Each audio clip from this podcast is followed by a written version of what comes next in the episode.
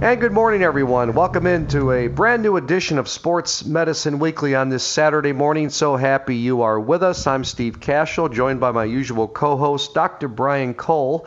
He is the head team physician for the Chicago Bulls, one of the team physicians with the Chicago White Sox, sports medicine specialist, orthopedic surgeon from Midwest Orthopedics at Rush. Our website is sportsmedicineweekly.com. And our producer from the score is Shane Reardon. Dr. Cole, how are you on this Saturday? Steve, I'm doing great. Good to hear from you.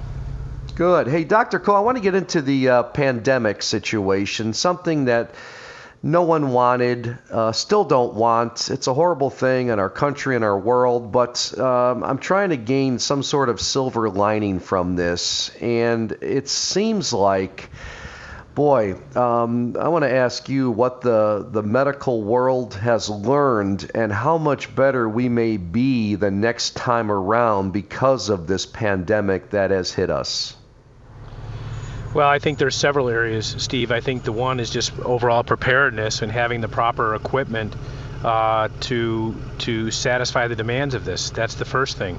Um, the, the, second thing is understanding how to respond to it in terms of um, in the medical setting. We have this enormous learning curve now that helps us understand who the people are that have to be admitted.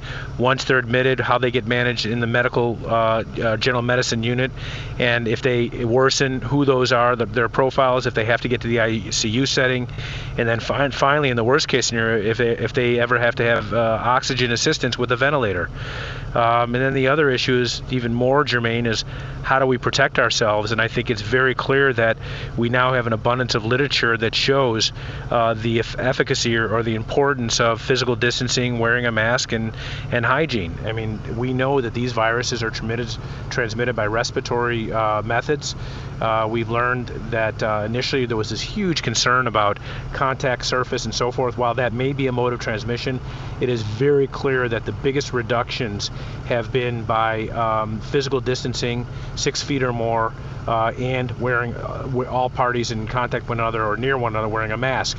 That has had a profound reduction in the transmission and the uh, incidence of uh, people becoming positive with with the virus. And Dr. Cole, um, how has your practice changed? Uh, have you learned a lot uh, at Midwest Orthopedics at Rush or in your surgery centers? I know some things, some protocols have changed, um, but this has really been kind of new for everyone, hasn't it? Yeah, I mean, we've had to, you know, the same things that I just talked about, we have to also uh, offer uh, in, a, in a setting, in a healthcare setting that keeps everyone safe.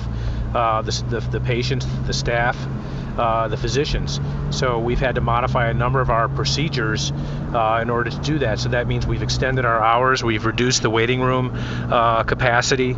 Uh, we are spreading people out. Everyone's getting their temperature checked because that's one sign that uh, can help signify the possibility of, of being sick and capable of transmitting the disease. Um, we um, uh, are doing physical distancing whenever possible, but that's not always possible in a one-on-one situation with a patient. But uh, because we're all wearing masks and we're uh, practicing proper hygiene, we feel very comfortable in the healthcare setting. Similarly, in surgery, all of our patients are being tested for COVID. Uh, that's that's a uh, everyone within 72 hours is getting a test, and in even some cases getting them the same day with the results the same day. Uh, even though that's not a foolproof method, when you add it all up, that seems to be particularly uh, useful in reducing the risk for everyone involved.